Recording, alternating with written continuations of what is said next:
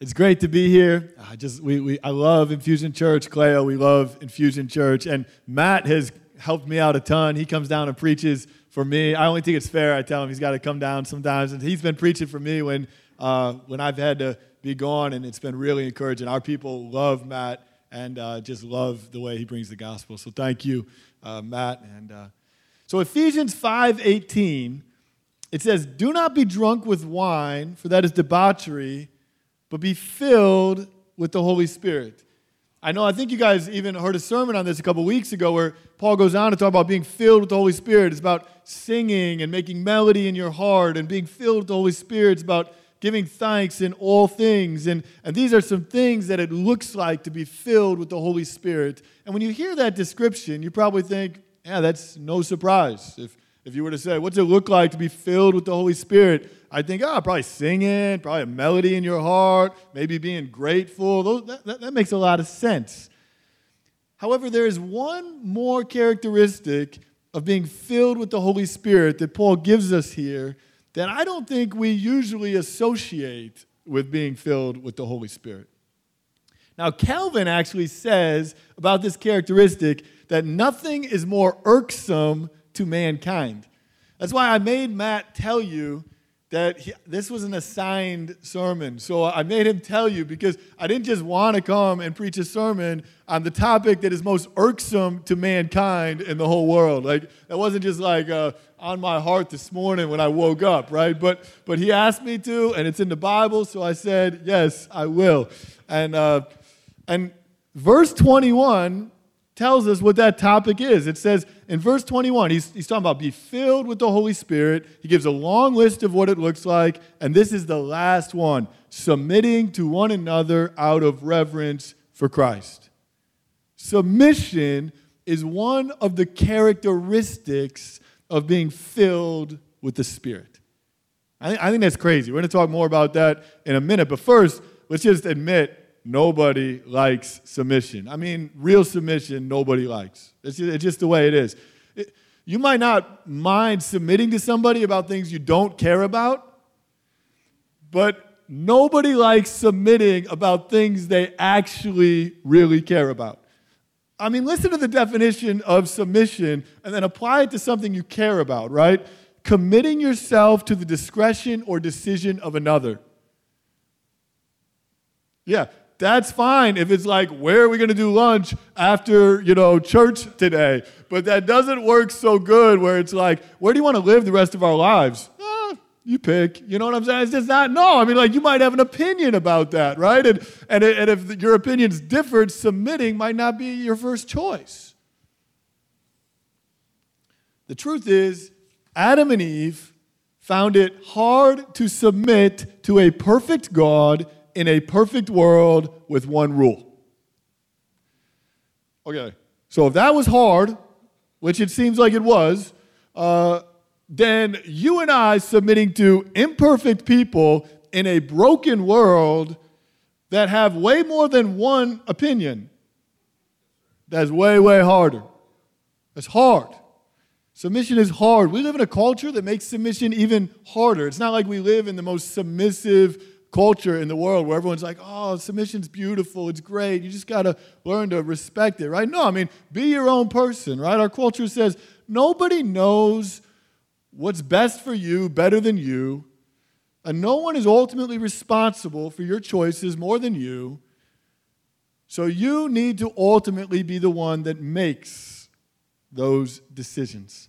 That's what our culture says. Submission in our culture is seen as outdated. Uh, it, it's seen as misguided, sometimes dangerous. A lot of people associate submission with, with like uh, oppression, right? that's kind of the idea that, that it goes with.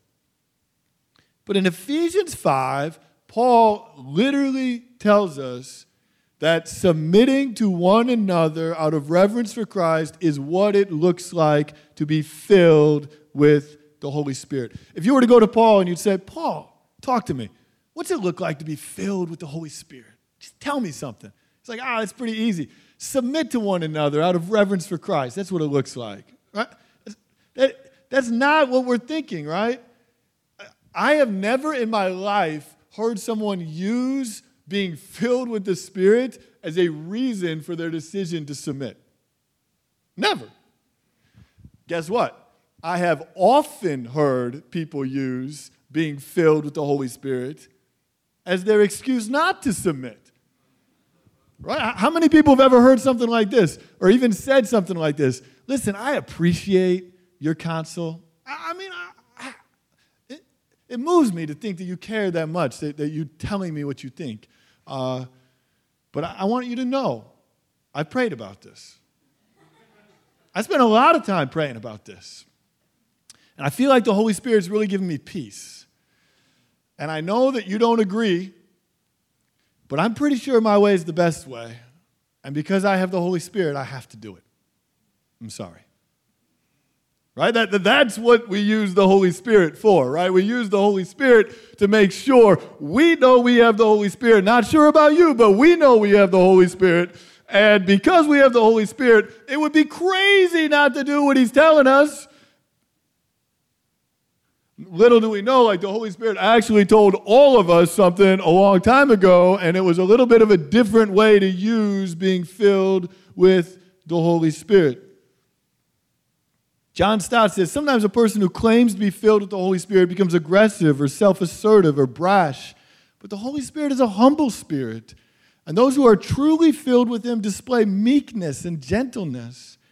It is one of the most evident characteristics of being filled with the Spirit that they submit to one another. He is saying one of the most clear evidences of being filled with the Holy Spirit is that you submit to one another. Now, in one sense, I think that doesn't make sense, but, but here's one way that it would. We might use the, the Holy Spirit as Christians for our excuse to do things our way, but let me ask you are all the other people out there in the world doing things their way? So we look just like them, it's just we used a different word for it. But being filled with the Spirit should make us look different than the world, right? Is the world submitting to one another? I don't think so. So we're using the Holy Spirit as an excuse to look just like everybody else which is not what the Holy Spirit does. He makes us different. But, but I do think that, that it sounds crazy when we, when we actually think of what that might look like. Let me just give you a scenario. Tell me, this sounds a little counterintuitive, right? Uh, you're sitting with a group of believers, you know, you're in your crowded house, and they've been, you know, kind of weighing in on one of the decisions you're about to make, and you say, Listen, I, I appreciate your counsel. I've spent a lot of time in prayer about this. And the truth is, after all of my time in prayer, I still don't agree with you guys. In fact, I am, I am very confident that the way that I want to do it is actually the best way. However, because I feel so filled with the Holy Spirit right now, I'm going to do it your way. I'm going to do it the way you guys are suggesting, even though I'm pretty sure it's not the best way. That just doesn't even.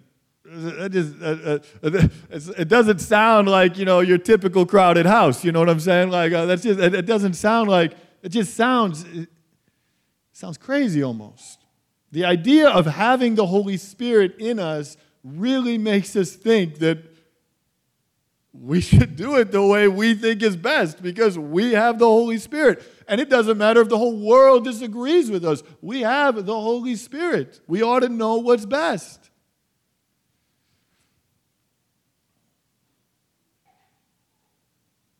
Well, Paul says one of the characteristics of being filled with the Holy Spirit is that we commit ourselves to the discretion and the decisions of one another out of reverence for Christ. I know this is a difficult topic. There might be th- some things that I'm going to say that maybe you don't agree with, don't resonate. Here's what I'm asking I'm asking two things. One, listen to the whole thing. Two, let's just let's just agree that we should take seriously that this topic that this this passage means something that being being filled with the spirit looks like submitting to one another out of reverence for christ those words have some meaning and we should take seriously what that is. We should wrestle with it. So let's just do that today. We'll, we'll, we'll talk about a few things. I want to start by just giving you a few reasons why I think that this irksome thing, this thing that nobody enjoys or likes, is actually beautiful and good. I'm going to give you three reasons that this text shows us, and I think God shows us why submission is actually a very beautiful thing. The first reason, and, and I think they all three go to what Paul already said, he alludes to them out of reverence for Christ. So the question we're going to ask is how does submission show reverence for Christ? We can agree that if something shows reverence for Christ, it's good and it's beautiful, even if it's irksome and hard, right? So what, what we need to do is we need to show how does submission show reverence for Christ because if it does, then it's good. So I'm assuming that we believe it's good. Now I'm just going to show you how it does. First, submission shows reverence for Christ because submission was the means that God chose to use to save you and me. You and I have been saved because of the submission of God's only Son. You, you, I want you to consider something. As irksome as submission is, do you know who this most submissive person who ever lived was? The most submissive person who ever lived, not ironically, was also the most spirit filled person who ever lived, and his name was Jesus. John 5:19 he says truly truly I say to you the son cannot do one thing can do nothing on his own accord but only what he sees the father doing how many of us go through our life cognizant that we can't do one thing? Most of us have tried, at least tried, to do one thing on our own. Jesus never even tried to do one thing on his own. Not only did he submit to his father, we might say, okay, but that's submitting to God. His father actually asked him to submit to people that weren't even close to as smart as him. Ask him to submit to his parents. You know, every time, do you and your kids ever disagree about things? Did you know that every time Jesus and his parents saw a different way of going about things, he was right? Every time? And yet he still submitted to their way. In every situation that wasn't sin, he submitted to their way. But, but God didn't even just ask him to submit to people that loved him, like his parents. Maybe people that weren't always right, but at least they loved him. He asked him to submit to people that didn't even care about him. People that envied him, people that didn't care about him, didn't care about his rights, didn't care about justice, didn't care about any of it. Just, just think about the last day of Jesus' life. In one day, he's unjustly arrested. He could have called down 10,000 angels, but he didn't. He's lied about and he doesn't even say anything. He's unjustly accused of blasphemy when he is God. He accepts the judgment of Pilate, even though it's, it's wrong. He's innocent. He silently allows pagan soldiers to spit on him, mock him, hit him, pretend that make a joke about him being the king of the Jews, and then nail him to a cross. But even these things weren't his greatest act of submission. His greatest act of submission was found as he hung there on the cross and he willingly drank the wrath of God the Father that was intended for you and me. That was the act of submission that was most irksome to him, the one that he longed the most to escape. He even tells us in Mark 14 36, Abba, Father, all things are possible. Remove this cup. Nevertheless, not my decision and not my discretion, but yours be done. That's submission. You and I have been saved by the submission of another. You, you see what I'm saying, right? In the garden of in the garden of Gethsemane, if he doesn't submit, you and I don't get saved we are saved directly. I'm not like bringing it, we are directly saved because of the submission of another. And if that's how God chose to save us, then you can see how it could bring reverence to Him for us to, to follow in His footsteps, right? Now, I want you to consider all the excuses we use for not submitting. I'm just going to give you a few. Y'all are really good at it, so you can think of your other ones. You know what I'm saying? So, but I'll give you a few. I, I can only submit if I know for certain that the other person's way is better than mine. Probably about the time you know it's better than yours, you shouldn't have to submit. You should want to do it. But, uh, but uh, I can only submit if the other person is more experienced or educated than me. Then, even if I don't agree with them, I, I can like justify submitting to them. They, they, maybe they know something I don't know. I can only submit to someone who treats me fairly. I can only submit to someone who really cares about my rights. I can only submit to someone who I know loves me, who has demonstrated that they love me. I can only submit, I can submit to some things, but I will not submit to being lied about, being taken advantage of. I will not submit to being mistreated, to having my rights trampled on. I will not submit to that. Let me ask you a question. What if Jesus had the same standards for submission that you do? What if Jesus used the same litmus test for when he would submit as you are using? What if Jesus only submitted to people that loved him?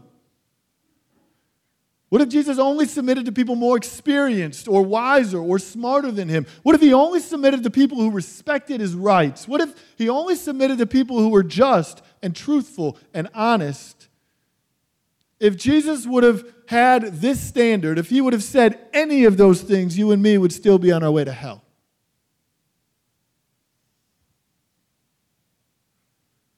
Doesn't Jesus say, No servant is greater than his master? So, who are we to make up a different standard, a higher standard of submission than he did?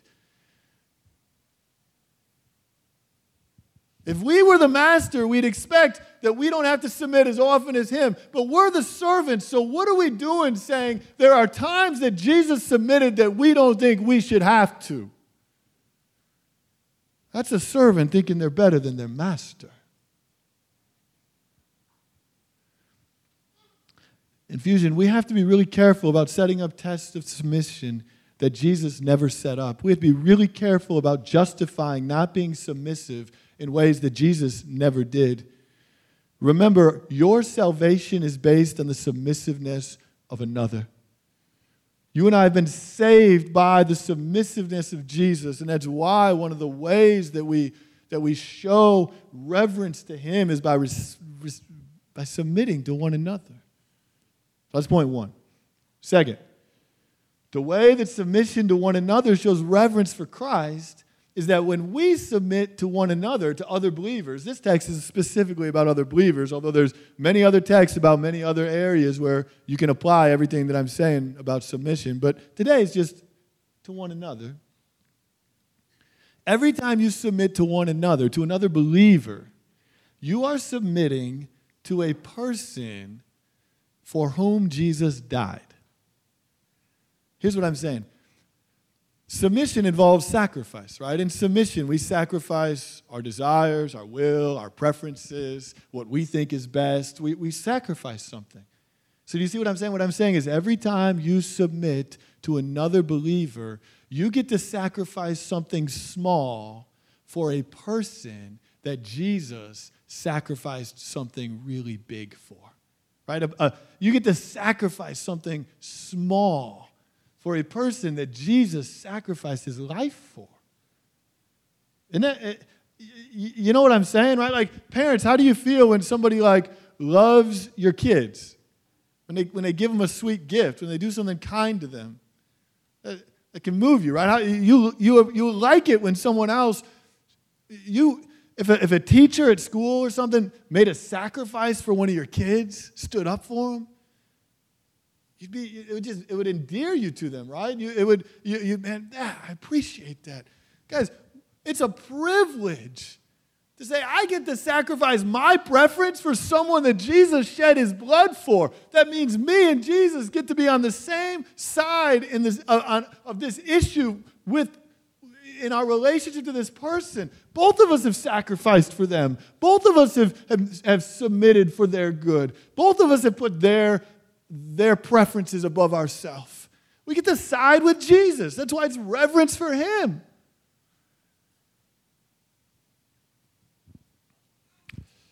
I mean, the world's right. You and I might be, we might sometimes be the ones best suited to like uh, decide what's best for ourselves, but we're not best suited to decide what's best for other people. You aren't even best suited to decide how your personal decisions impact other people. You're not even the best one to decide that. Other people are better at deciding how your decisions impact them than you are. And so, what Paul's calling for in mutual submission is what I call other centered decision making. He's calling us to, to make decisions with other people, with the impact that it has on other people as the center. When we make a decision, it's more about the impact it has on others than it is the impact it has on us. That's what he's calling for. That's what Jesus is calling for. Philippians 2 4 through 6. Let each of you not look to his own interest only, but also to the interest of others. Have this mind among yourselves, which is yours in Christ Jesus, who, though he was in the form of God, did not count equality with God a thing to be clung to, but emptied himself, taking on the form of a servant, being born in the likeness of men and being found in human form, he humbled himself by becoming obedient to the point of death, even death on a cross. When you submit a preference for a brother or sister in Christ, you get to make a sacrifice, a little sacrifice, for a person that Jesus sacrificed his blood for. That shows reverence to Christ. Finally, what makes submission beautiful is the intimacy that submission offers us with Jesus. Submission is hard. Submission takes sacrifice. Submission is not natural. But when you submit to someone else, you get a little taste of what Jesus' life was like. You get a little taste of what he did for you. You see, like, so, so I'm saying, one, you get to love other people the way that he loved them. Two, you get to taste what, what that love cost, which brings you into intimacy with Him. Now you have this bond with Him. Both of you have sacrificed for this other person. You, you, you, you know a little bit what it feels like. Not nearly as much as His, but a lot more than you did before. Hebrews 13, 12 through 14 kind of shows us. It says, So Jesus also suffered outside the gate in order to sanctify the people through his own blood. Therefore, let us go to him outside the camp and bear the reproach he bore. Submission is hard. Submission is what it looks like to go outside the camp to Jesus. Outside the camp isn't fun, it's not natural. We don't like to be there. There's reproach, it, it takes sacrifice. But guess why we go outside the camp? We don't go out of it for all the things that we have to give up. We go out of it for the one thing that we gain. And the one thing that we find outside the camp makes up for everything that we might have to give up. Because outside the camp, we find Jesus. Whatever preference, whatever, whatever the best way of doing it, whatever, whatever you sacrifice in order to submit to another believer, it's worth it because of the intimacy of Jesus that submission offers us, welcomes us into. We don't submit to earn Jesus' love. We don't submit to get his grace. We submit because submission is just a way of following in the footsteps of Jesus. And you know why you would want to follow in the footsteps of Jesus? It's to be near him. You want to follow him because you want to be with him.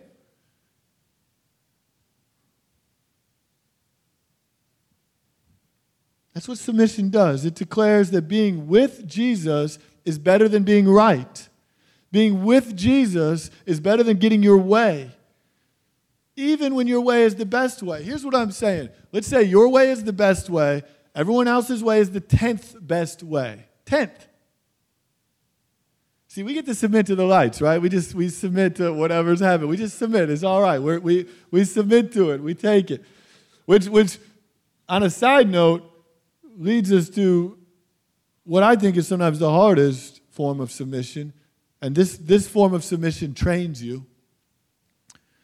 I think oftentimes the hardest form of submission is, is submitting to, to circumstances that God lets into our life, right? How many of you have found that some circumstance that God has allowed into your life was way harder than anything another person has ever asked of you? I found that. We learn to submit as we submit to one another.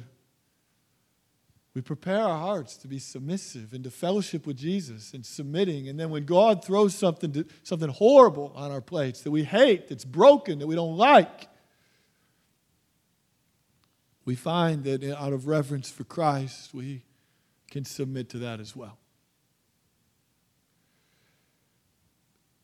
I don't care if it's the 10th best way. It is better to go about life doing everything the 10th best way with Jesus because you're submitting to people that are 10th best smart, even when you knew the best way.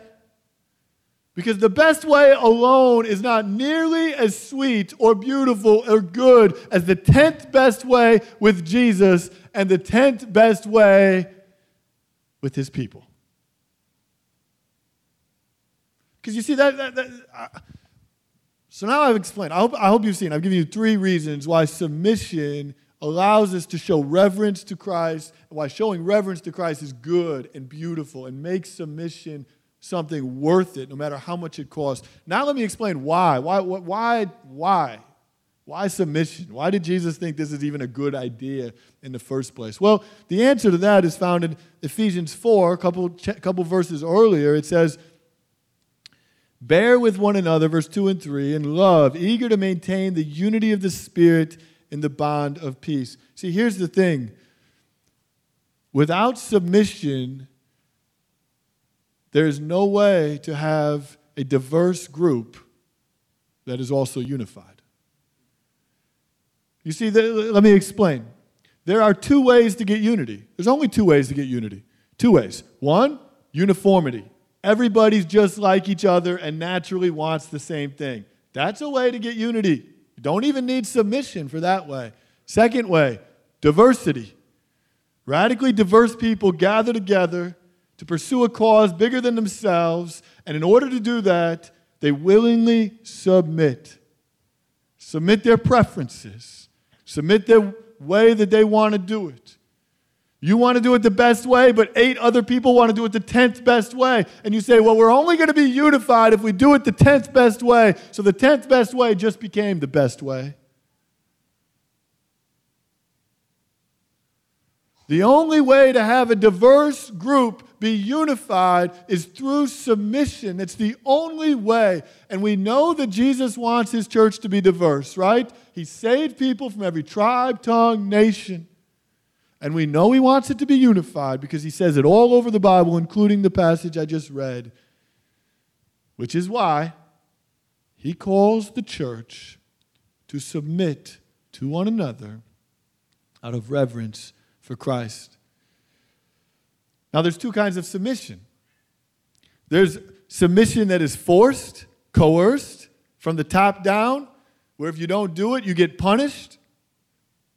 There is, that's a form of submission. Dictators use that form of submission. Cult leaders use that form of submission.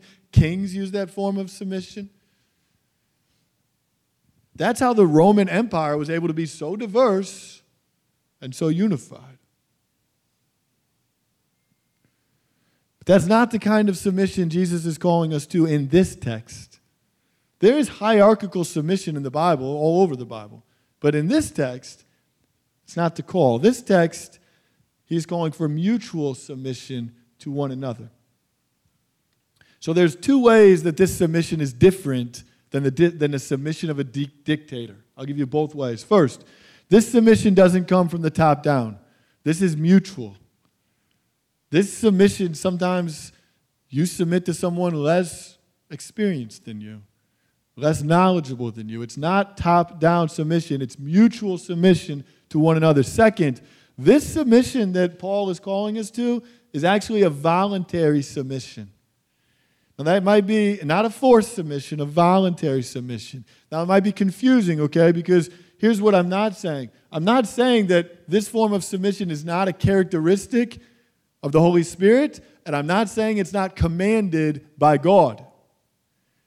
It is, it's both of those things. So it's not voluntary in the sense that God doesn't tell you you have to do it, but it is voluntary in the sense that no human being coerces it. Does that make sense? And even God doesn't coerce it, He calls you to it. This isn't a coerced submission, it is a willing submission because Jesus submitted for you and because He's calling you to it and because you see it as beautiful. It's willing, not coerced.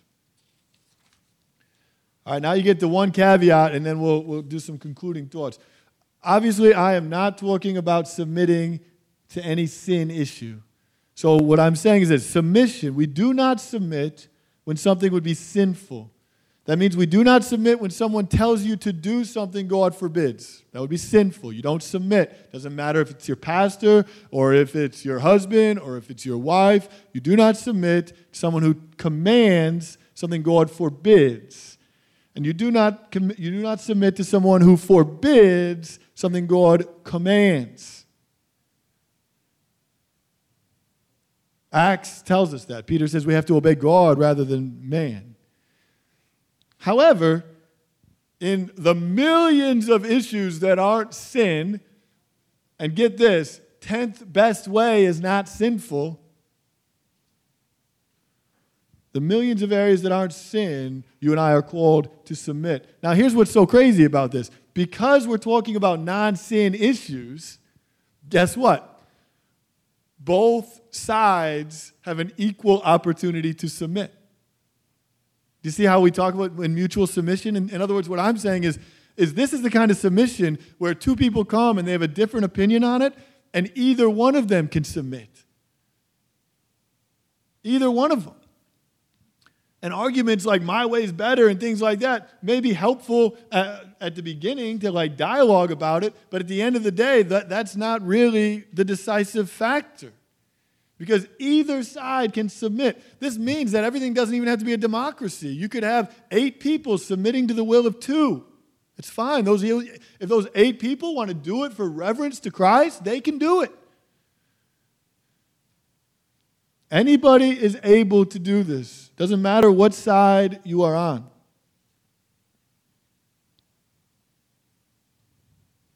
Now, a couple really quick caveats. It's vital that when you submit, you do it for the right reasons. Okay? Here's the thing not all submission is done for the right reasons. Let me give you just a list of reasons that we sometimes use for submit. We might use the right reason in our minds, but reasons that we truly submit that are not the right reasons. Think about some of the reasons that you've submitted in the past that maybe haven't been right. Maybe you submit because you hate conflict. Some people just do it the other. Anytime there's conflict, fine, your way. They're not, they're not submitting out of reverence to Christ. They're submitting because they hate conflict. Maybe we submit because uh, we want to be liked.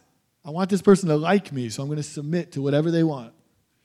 Maybe we submit because we think if I submit this time, then the next time they'll submit to me. And the next time might be more important to me. Maybe we submit because we feel manipulated or we feel pressured somehow to submit. Whenever you submit to the wrong reason, guess what usually happens? You start to feel things like resentment. How many of you have ever submitted and felt resentful about it? Submitted and felt sorry for yourself about it.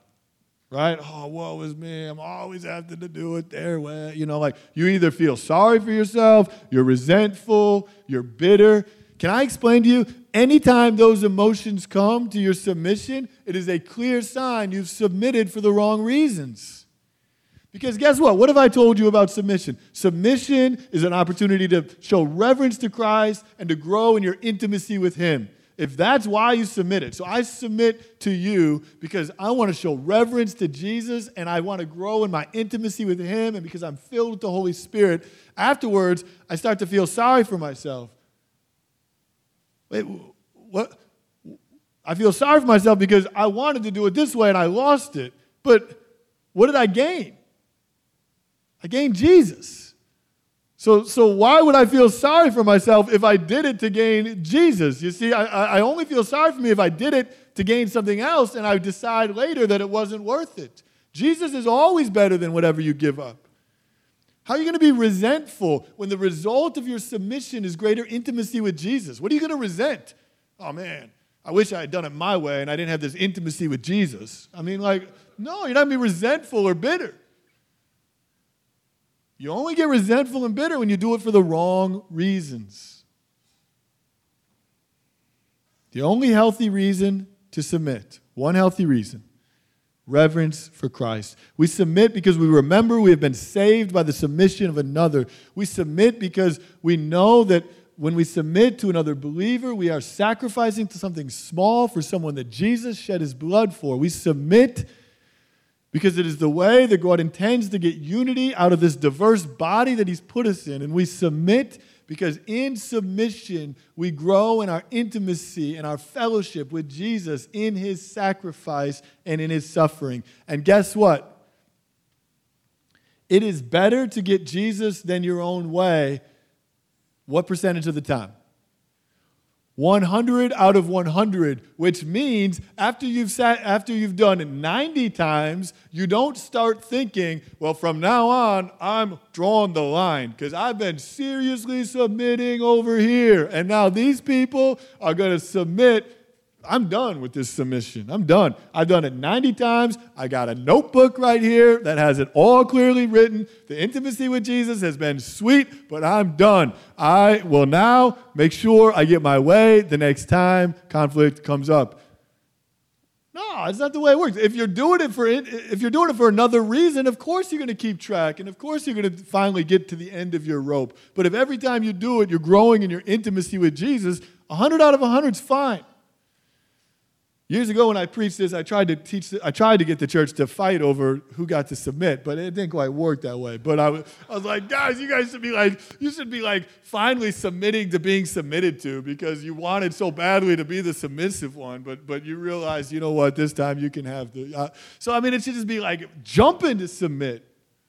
We get intimacy with Jesus. But of course, I, I, it's still horrible, you know, and irksome, and nobody enjoys it. So don't don't forget that. I mean, that's real. So, I mean, I'll tell you it's real. That's how I'm going to end. I'm going to end with an illustration about it being real. 2007, I called it the year of submission. Oh my, I, it was a it was a year of submission. I was I just got hired by this church, and every proposal that I made, every single one, got shut down. Even where I wanted to go for my honeymoon got shut down. Yeah. I had to tell my wife, she's bawling because our idea of what to do for our honeymoon was said to be a bad idea. They, they said, we have 100 years of marriage between us, and that's not a good idea. And I don't, maybe they were right. What I chose to do instead turned out to be a worse idea. I, there's no doubt. I went to Cairo, Egypt. Don't do that. Uh, it was the worst. But, uh, but I wanted to go to Uganda and visit orphans on our honeymoon. They didn't think that was a good idea. So, uh, but my wife wanted to go too. We, we have orphans in Uganda. We thought it was a good idea. But, uh, but they said no, so we didn't do that. So I ended up in Cairo. and that was just one. I'll tell you the worst one. That wasn't even the worst one. That was one. That was hard. The worst one was this. I wanted, I felt like burdened to plant a church. And I had this college group of 70 kids, and I was a college pastor, uh, I was a college professor at Palomar, and I wanted to plant a church in Escondido because I had these 70 college kids that would come and be a part of the church. I've been mentoring them for like six years. Abby's mom had a house in Escondido. We had a place to meet. I had a job, so I didn't need to get paid. It was a perfect job to gather people. It was still like 30 miles from the church, so I thought it was far enough away. I had a million reasons. You can tell you're hearing a little of my proposal that I had like 20 more pages for why it was a good proposal. And they said no. They said no. Now, you can't plant in Escondido. No, you can't have anybody from your college group that you've been discipling for seven years. You need to go far away and take no one, and then that's a good idea. And that was hard. That was hard. That's how I ended up in El Cajon. That was, that was the far enough away. Uh, oh, real. I never even heard of El Cajon before. I just wanted to know where the circle was, and then I, I, got as close to the line of the circle as I could find. So, because I still had friends, so I was like, okay, El Cajon, that's the circle. So, okay, so uh, that's how I got to El Cajon. Uh, and and I'll tell you the truth, the first couple years in El Cajon is a little bit hard for me, you know, because it was slow going, and I had an awesome worship guy with the college group, and I had all my friends, and now I, I, I, I had to start all over. It's hard. And I lost my job. I had to quit my job at Palomar. Uh, and there were a lot of times where I thought, like, man, what would life look like if it was different, you know? But Dan, let me tell you something. Let me tell you when it hit me. I remember when I was writing this illustration, it hit me real hard as I got a picture of my two kids in my head. Now, here's the thing both of my kids are adopted. Not only are both my kids adopted, but both my kids are adopted from people I met on the streets of a town called El Cajon, a town I never heard of before, a town I would never have gone to, except for God used submission to get me there. See what happens? God uses submission to guide your life to places that you would never choose to go for yourself. And I'm thankful that He did. I look at my two kids and I wouldn't trade them for anything. I look at the church that God has given in El Cajon, this family that I love and that loves me, and I realize I would know none of them. Not one of them would I've known if I would have planted in Escondido.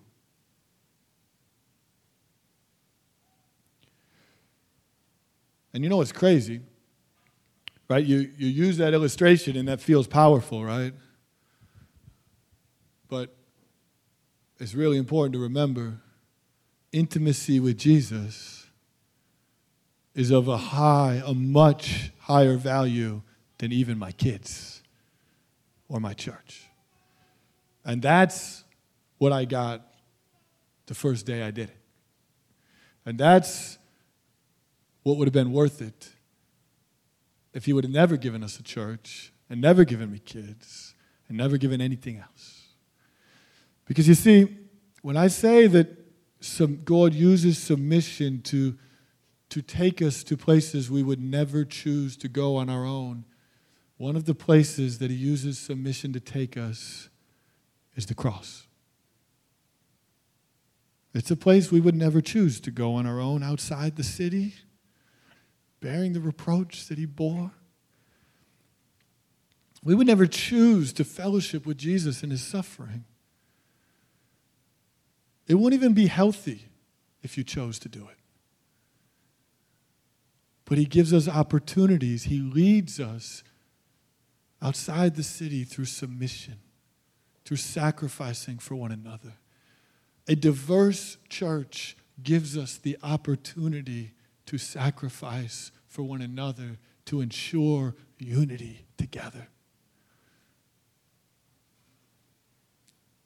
Amen? So, infusion, be filled with the Spirit, submitting one another to one another out of reverence for your Savior. As hard as it is, it's good, it's beautiful, and it's worth it. Amen? All right, let me pray.